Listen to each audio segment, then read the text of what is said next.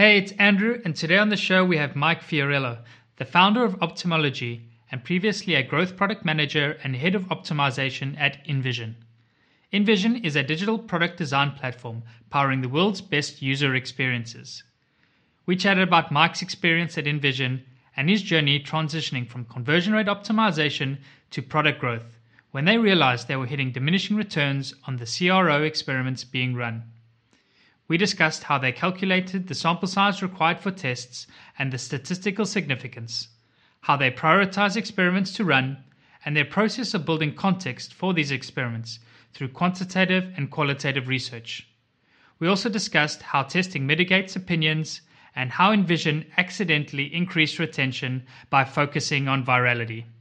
I hope you enjoy this episode. Today's episode is sponsored by Avrio a collaborative insights platform built directly into your workflow. With the browser extension and web app, Avrio provides a new way to capture and share data analysis, user research, and learnings directly in context with your team.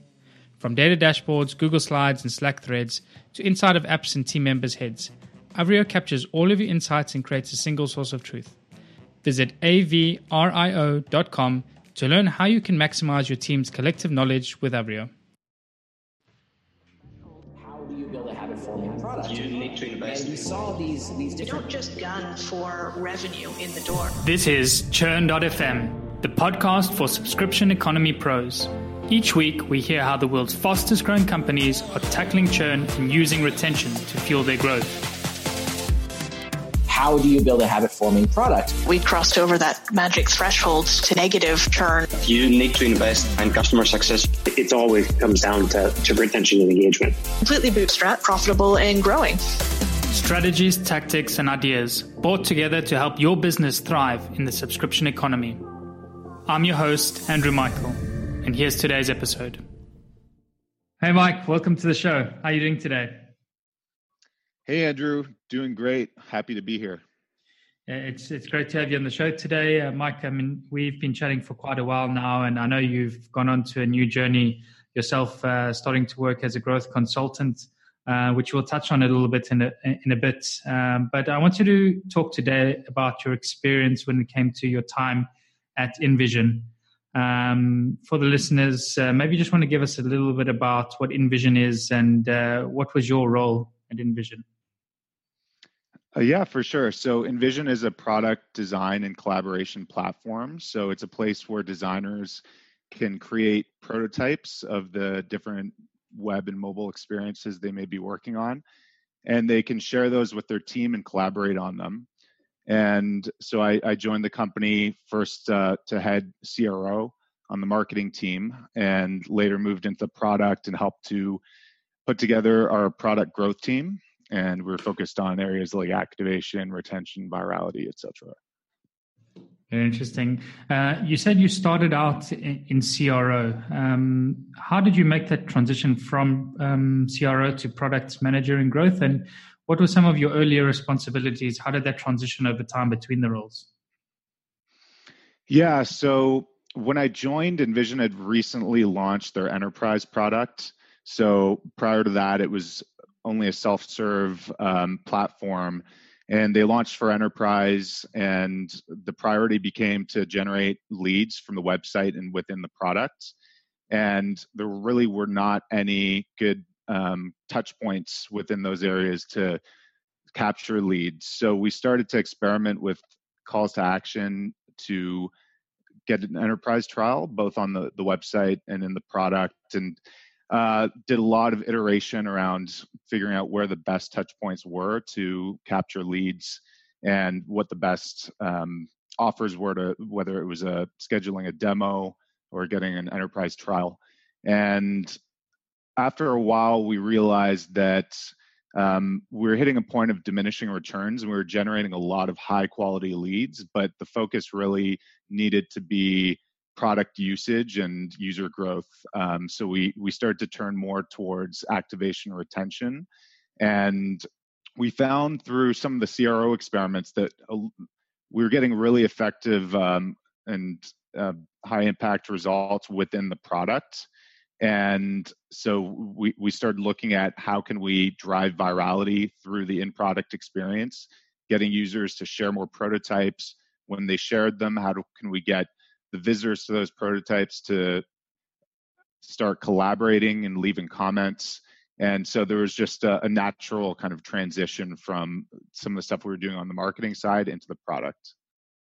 That's very interesting. And you, you mentioned as well, like, uh, reached a point of diminishing returns when it came to sort of the experiments you were running on the CRO side. How did you get to that point when you sort of realized that, yes, okay, now uh, whatever we start to do from here, we, we're not seeing the returns we were seeing first? What was that inflection point when you said, okay, let's let's switch focus? Yeah, I mean, it really came as a result of running a lot of experiments and seeing that uh, when we first these tests, we were getting uh, when we were finding winners, they'd be you know sometimes 20, 30 percent improvements in the um, essentially the sign up rate on on these um, landing pages, and after a while, we just we were finding it hard to find statistically significant improvements. Um, and so essentially we we realized that we were probably going to get a better return for our investment by focusing on things in the product to drive activation and to actually get more users using the product within these target accounts that we were going after for the enterprise product because if we could get more people using the product within one of the companies that was then requesting an enterprise demo it was much easier to to sell the tool to a company that had you know 50 or 100 people already using it than one that was just kind of starting out with the tool. So that um, we just realized that we were going to get um, we're actually going to be able to monetize better if we focused on product usage very, very interesting. So it sounds as well a little bit like you have the use case where you have quite a few people maybe joining InVision within an organization in bigger companies uh, with not really having an official uh, company account yet. And then somehow somebody in the organization comes along and says, wait a second, we have these multiple accounts going on in InVision. We need to bring them together. Mm. Is that sort of the case uh, that you're talking about when it comes to enterprise? And uh, is that how you sort of see the natural progression and moving into orgs? Yeah, so it could have happened in a couple ways. One is they may have seen on our marketing site um, a call to action to get a demo of InVision Enterprise, and they might have seen us um, certain messaging about features that they'd be able to access with Enterprise that they didn't currently have in self-serve. Uh, so that was one way. Another way was um, they would be hitting certain limits within the self-serve products um, and they would only be able to use those features that they were trying to access if they upgraded to enterprise. We found that they would typically convert better if it was um, the latter. So if they were trying to use something like custom workflows that was only available in the enterprise product, um, we knew that they had a desire and had motivation to use one of those features that was only available in the enterprise product. So they would typically convert a lot better. Cool. Um, you mentioned something as well earlier around statistical significance and the diminishing the returns on the test. I want to dive a little bit deeper into that before we move on to the work that you did on activation and onboarding. Um, when it came to these tests, maybe you just want to talk us through the listeners what a typical test would look like and how you would go about calculating the statistical significance and sample size for the test that you are running. Yeah, definitely. So, um, essentially the, the way I would always do it is I'd figure out, okay, how much traffic is currently visiting this page or this specific step in the flow that we're going to be trying to um, run an experiment on. And what's the current conversion rate? Um, so essentially, let's say it's you have a thousand people per month hitting this particular page and the conversion rate is 10%, you can then plug that into a sample size calculator. It tells you how much traffic you need to run the test and for how long. And so we'd always do that to ensure that it made sense to run the experiment. And the other piece that I, I didn't mention is you need to also have an idea of what the expected improvement is going to be on that page. Um, so if you expect you can have a big improvement, your the sample size requirement is going to be a lot smaller and so you're more likely to get to significance faster whereas if, if you think the improvement might only be 1% or really low it's going to take quite a while to get to that uh, significance level so we'd always want to do that kind of sample size calculation to make sure that it made sense to run the experiment that we were thinking of doing. And that would go into our prioritization exercises where we'd figure out what, what tests to be running next. And in prioritization as well, did you have any specific frameworks that you went about categorizing the different experiments? Maybe you want to talk us through how you prioritize what to run and when. Yeah, definitely. So we used a pretty standard framework. So um, essentially, the expected impact of the experiment, the probability that it would succeed, and that that probability was based on how much evidence did we have that this test actually made sense to run. So um, we did a lot of things like user testing and looking at analytics data to figure out get some insights around what test might make the most sense to improve a specific part of the funnel. Uh, and then the third piece that we looked at was the effort involved to actually build the experiment. And uh, that would typically involve talking to the engineering team and getting a rough sizing of the work and also thinking about the design effort involved to build something. Very interesting. And uh, in terms of like the the context that you had and the research that went in, so you mentioned you did a bit of user research and then also looking at analytics uh, and feedback coming through. Uh, how much of a balance was made in between how you prioritize experience between user feedback and analytics? Um, and did they did you use them interchangeably? Did one have more weight over the other?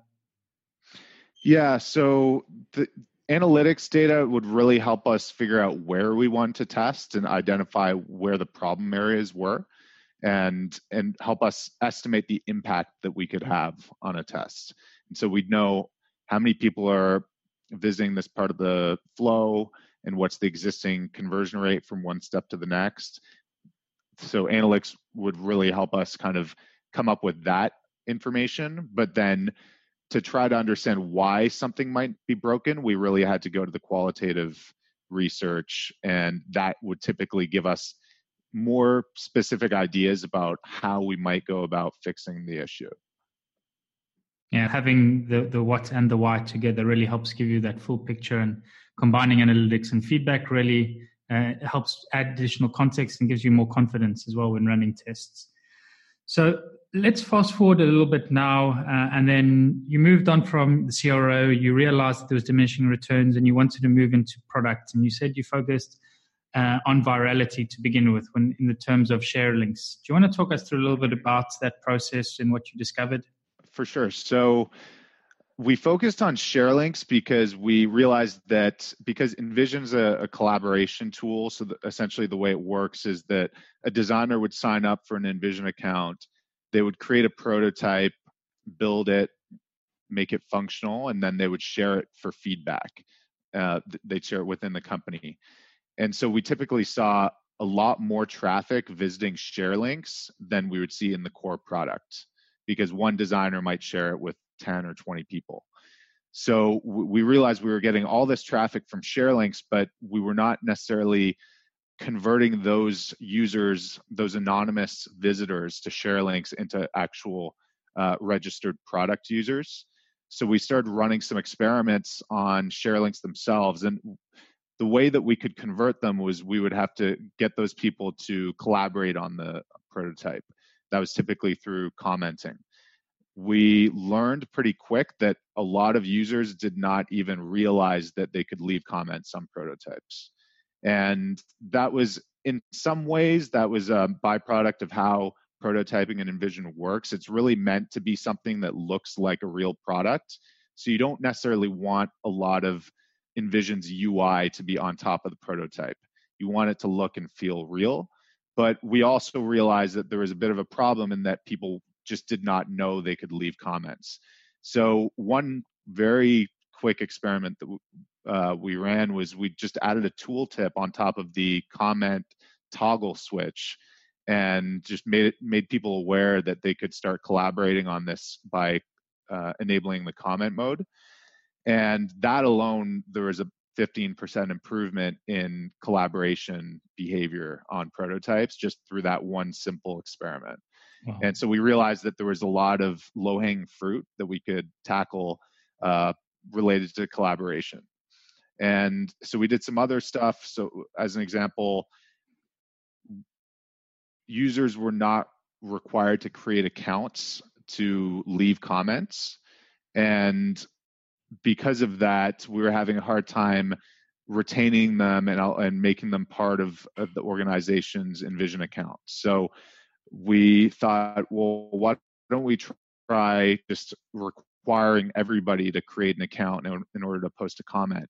And there was a little bit of resistance to this because the general conception was that if we did that, we would hurt the engagement rate. So people would not want to leave comments if they had to sign up for an account. But we said, okay, why don't we just test it and see what happens? And we ran the test and we saw that it actually had very little impact on engagement. So th- there was a slight drop, but it was only maybe three or four percent on the comment rate. But we had a massive improvement on the registration rate through ShareLinks. So that was up like over a hundred percent. So we realized, okay, the the benefit of requiring people to sign up to comment uh, definitely outweighs the cost, and so we ended up implementing that.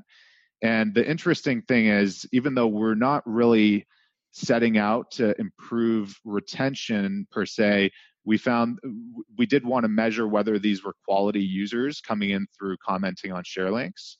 And when we compared the cohort of the users who were required to sign up to post a comment versus the ones that were not, we actually saw we were improving retention. They were significantly more retained over time um, when they were actually creating accounts. Wow, that's interesting on a number of different levels. I think the first thing is it almost sounds like you tend to agree with the skepticism of it, in, like hurting engagement. But I think you mentioned one crucial thing that's really important was uh, let's just test it and see what happens.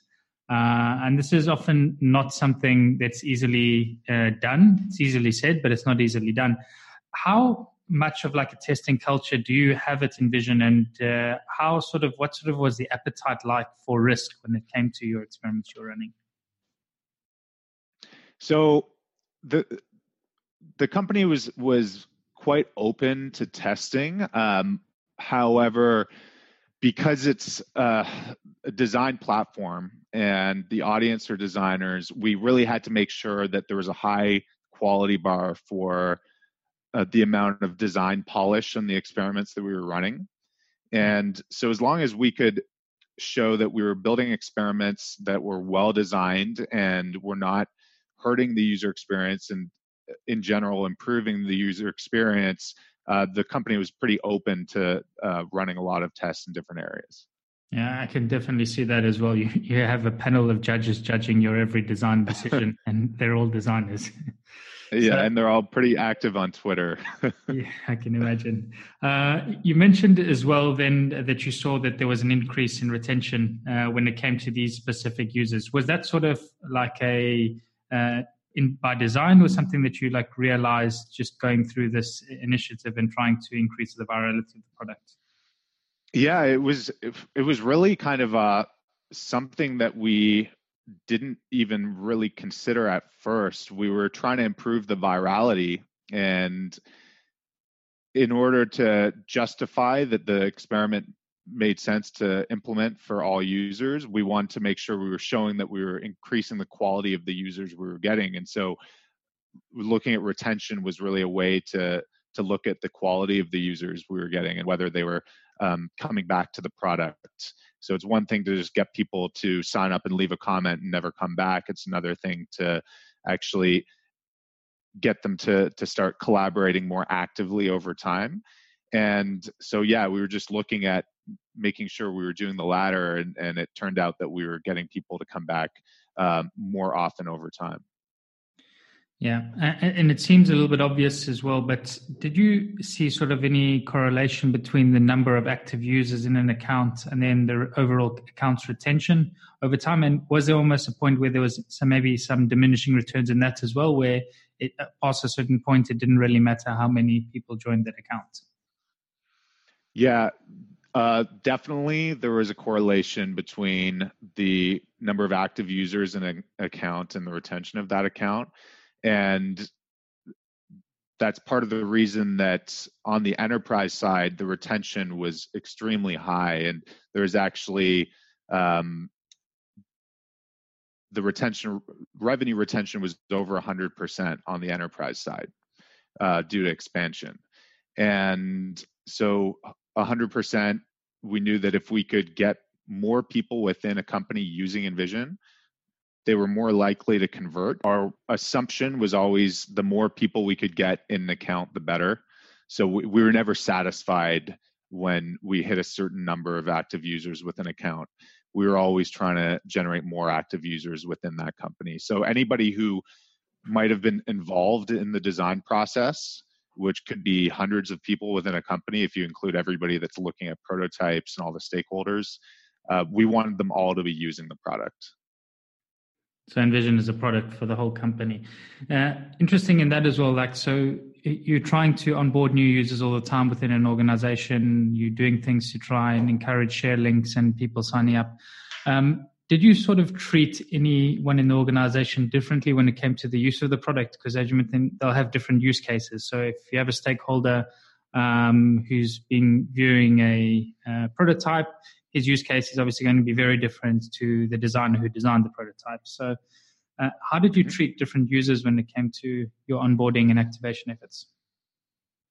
Yeah, uh, that's a really interesting question because that became a big priority uh, over time on our growth team because InVision started releasing features that were not necessarily geared only towards designers, which originally was the case. So an example of that was inspect that was a tool to allow de- developers to inspect prototypes to get things like css codes and, and values that they could use as they were developing the actual designs that uh, the designers were offering them in the prototypes and so we started seeing after releasing that product a really high percentage of developers signing up for InVision and then we also saw a lot of product managers over time starting to sign up and they want to create their own prototypes.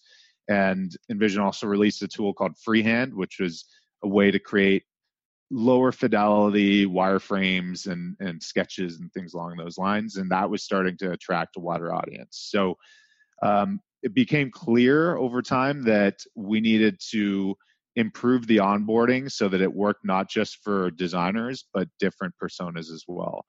And that really centered around a research project we did to understand what the jobs to be done were of these different personas and how how they were going to get value out of the product and we essentially rebuilt the entire onboarding flow to one understand who the person was that was signing up whether they were a designer a developer a product manager, etc. And in addition to that, we want to understand what their goal was for signing up for the product.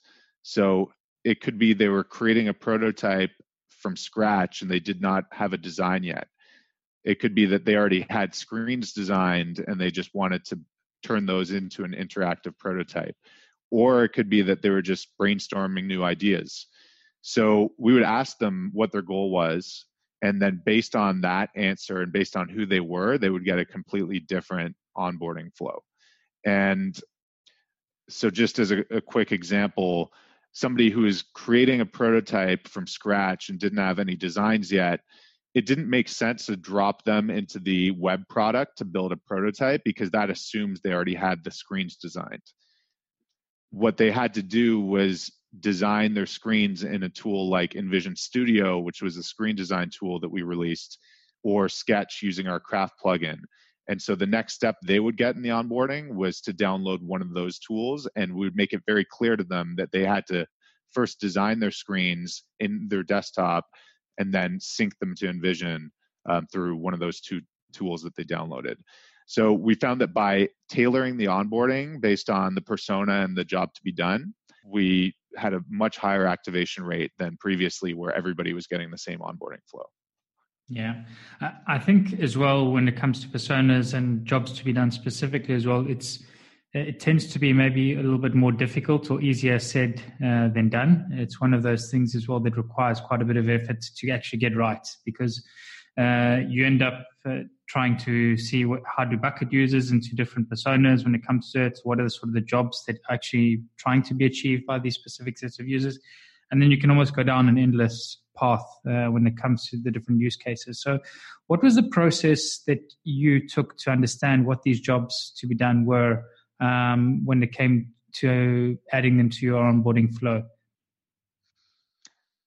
Yeah, so there were essentially two parts to that. So, our data team did a bunch of work to understand what the right activation metrics were for different personas. Uh, so in the past, we had we had one main activation metric, which was creating a prototype and sharing it. But that obviously is not the right metric for somebody who might be getting invited to view a prototype and may just want to comment on it. So the the data team looked at various personas and they looked uh, we weren't asking people what their role was, but using tools like Clearbit, we were able to infer what the role was for all our, uh, not all, but probably about half of our users.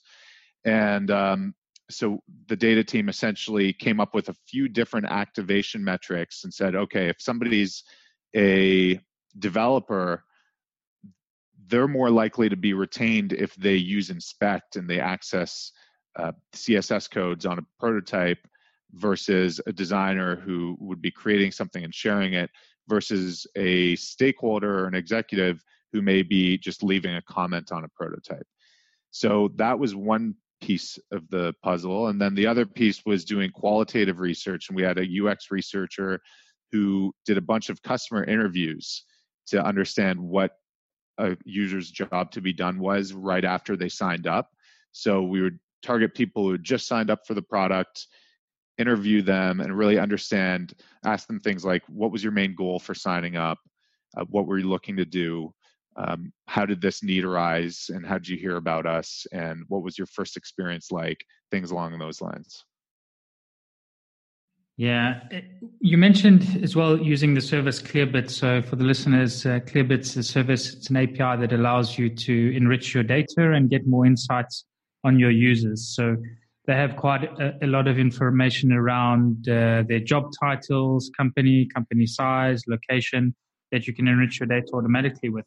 Uh, I find it really interesting as well uh, that you took this approach by not actually asking the users because this is something that came up in a prior interview that typically users don't really have do a good job of selecting uh, like a role or persona because it tends to be quite difficult into categorize it. So if you're mm-hmm. uh, working in product, but you're also um, on the growth team, but you're in the product growth team, it gets a little bit complicated. And that's just one example, but just where you see yourself mm-hmm. sitting. So how did you actually then go about this? So you pulled in uh, all the, the data through Clearbit. You had around 50% of your users with enriched data.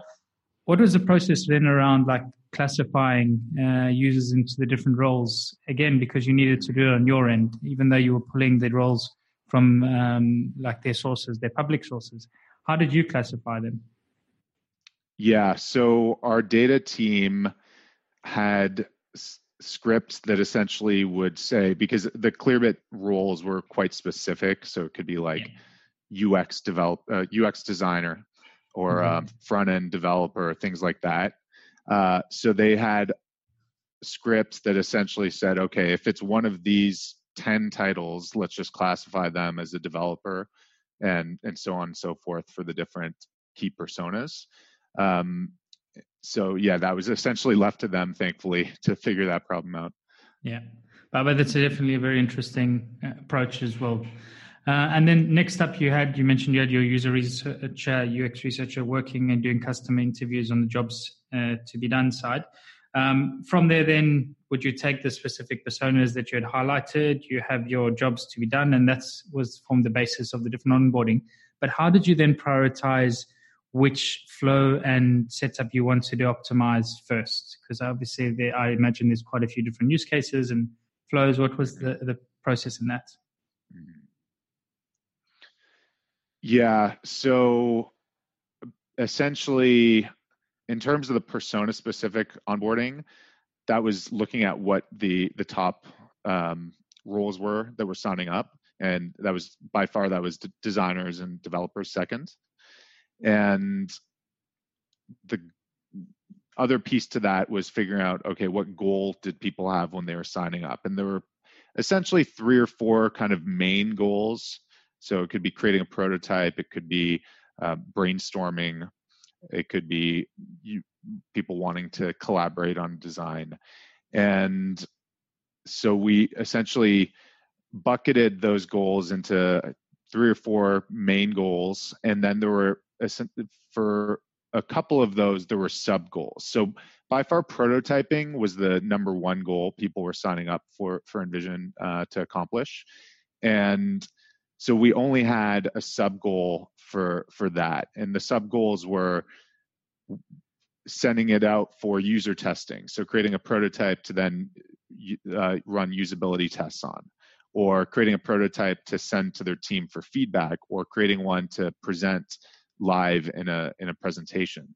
And based on those sub goals we were able then to ensure that when they created their prototype we are informing them and educating them about the right features to use to accomplish their their sub goal um, so the reason we didn't do the sub goals for some of the other goals were that they were just less common and so if somebody wanted to brainstorm ideas. We had a couple of tools available for that, freehand and boards. And so the next step was really just to give them the option to use one of those two tools. And there wasn't much additional value to figuring out what they wanted to do with their brainstorming. And and um, eventually, it, it, might make sense to um, personalize even deeper. But for us, we we started with the main personas and the main use case, and moved out from there. Uh, and yeah. you mentioned as well, then you looked at activation metrics and uh, sought to understand between the different personas and uh, jobs to be done that there was obviously then different activation metrics that you'd be looking at.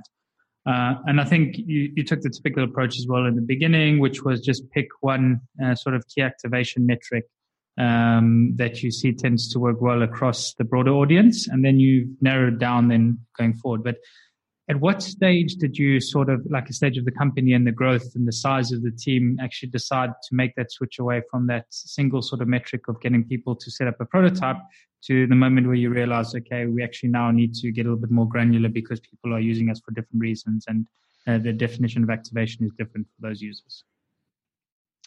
Yeah so the main catalyst for that was just looking at the different roles of people signing up and realizing that as InVision was launching new features that were moving beyond just uh, features targeting designers, there were a lot of non designers signing up for the product.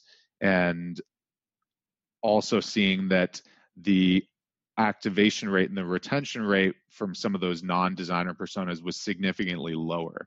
So there was an opportunity to like we were retaining activating and ret- retaining designers quite well because the product had been sort of optimized for that audience from the beginning uh, but th- it was really clear that there was an opportunity to do a much better job in providing a better experience to other types of users that were signing up yeah, uh, I think as well. Like this is one thing. It's it's a little bit of a challenge as well in the beginning for normally for smaller companies is uh, having one sort of metric when it comes to activation to follow and work with allows you to allow the team to get a little bit more focus. Um, the question as well was asking a little bit about when you decided, okay, let's we realize this now. We need to give a little bit more focus to the different types of use cases. What sort of size was the team that you were working with in the growth team? Uh, had you expanded, like in terms of headcount as well, that allowed you to be able to experiment more and uh, execute on these different um, metrics? So the the team had grown a little bit, and we had two product managers, about five engineers, a dedicated designer, and data analyst working with us, and we were all, all work the VP of growth, and so we we did have the ability to have part of the team focused on things like virality or building our growth foundation, building the growth stack. And another part of the team focused on these onboarding experiments. So it did become easier to tackle uh, multiple problems at once over time. And, and that was just uh, kind of the, the evolution of how that happened and, you know, realizing that there was this need to to really improve the the user onboarding. Yeah. Cool. So we talked a little bit about activation, onboarding, a little bit around act- acquisition. Um, was there anything that you did when it came to looking at retention um, and churn overall that didn't work that you tried? Yeah. So one one good example for something that didn't work was we tried to build a cancellation flow within the product where we asked people what their reason was for canceling their account. And based on the reason they gave us, we would then have a, an additional step that tried to provide some messaging and counter arguments and, and counter those objections that they gave us to see if they may want to um, maintain their subscription. And this is an idea that that came from looking at some of the cancellation flows of other best in class SaaS companies like Dropbox and, and, a few others. And we felt like we could have, um, we could make somewhat of a dent in the can- cancellation rate by, by uh, doing this. It turns out we had pretty much no Im- impact on the cancellation rate. And I think it kind of goes to show you that if you're trying to fix retention and churn you really need to do it earlier on in the in the user's life cycle and you just make sure they're getting good value right from the beginning because if you wait till the very end and they've already decided they want to cancel there's really not a lot you can do to influence that decision too late. now yeah i mean i think it, it is pretty late to be trying to do that the i think that it could work for certain companies so dropbox as an example have that kind of flow and, and they're dealing with a massive volume of accounts. And so they if they could get a 1% drop in the cancellation rate that could be you know millions of dollars in in um, you know revenue for them. So i think it could still make sense at a certain scale but if you're not at a massive scale it's really hard to even be able to show a statistically significant improvement by running that kind of experiment. So it's probably better to use your resources to focus on something earlier on, like um, optimizing adoption or trying to just increase engagement of already active users. Yeah, absolutely. And I think it goes down as well, really just taking the user psychology into, into mind as well. Like when a new user joins your product, they're really excited, they want to get started, they have a problem, and they feel that your solution is there to solve it. Whereas at the end, where someone's actually consciously coming into your product and trying to cancel it, uh, you can already see that you're not you haven't been delivering the value to them. They're, it's not been solving their problem, and they're actually going through the effort of now trying to cancel the account. So definitely, like focusing the efforts when users are most excited and ambitious about your product is definitely a much better spent of time. So, just talking a little bit about your time uh, now as well, Mike. Uh, obviously, you've moved on from InVision, and uh, as mentioned in the beginning, you've started going into a bit of growth consulting. Um, maybe you just want to give us a brief overview of what you're doing at the moment, services, uh, anything that's interesting and relevant to the listeners.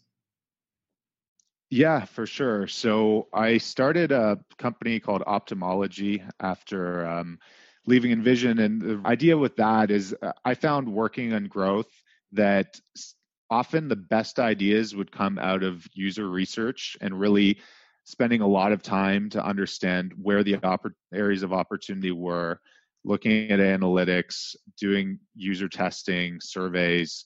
And unfortunately it can be hard to find the time to do that when you're working as a product manager and you may have access to a user researcher but they're probably not going to be dedicated to growth so the idea with optimology is really to to provide that research to companies and essentially come up with a backlog of experiments they could run that I, I help them complete to identify you know the areas of uh, impact and and um, come up with specific growth experiments to run and so basically, I'm offering two things. One is a conversion audit, where uh, I'll spend about three to four weeks doing a bunch of research to come up with growth experiments, and the other um, the other service I'm offering is just general kind of growth consulting to help with building um, growth practice within the company and hiring and setting up uh, growth foundations and tools and things along those lines. So yeah, it's been a, a lot of fun working with a, a lot of uh, different types of clients and um, learning what what works for specific kinds of clients that might not work for others. So uh, yeah, it's been a great experience. What's been the biggest difference and biggest shift moving from uh, in- house team working at InVision now to working as an outside consultant? Well, I'd say the the biggest shift is that, and this is kind of true in consulting in general, is that um, you you can work and help on strategy, but you're not necessarily that heavily involved in the execution. So it's it's fun and growth to be able to come up with ideas and also run them and and uh, see what works and what doesn't. Uh, yeah, and and when you're consulting, you're not necessarily um, going to be involved in actually seeing which ideas end up um, making it into the product. So that's I, I guess that's uh, probably the biggest difference is that you you're just not as engaged on the on the execution side. Yeah, I can see that. Unless you go and sign up for the different products that you work for, so then you can then see any changes that happen in that. exactly. Exactly. Cool. Well, uh, Mike, it's been a pleasure having you on the show today. Uh, I uh, really, really appreciate the time and um, some great insights for the listeners. Uh, so thanks very much for joining, and I wish you best of luck going forward now on the new journey. Okay. Thanks, Andrew, and uh, keep up the great work with the podcast. Thanks. Have a good one.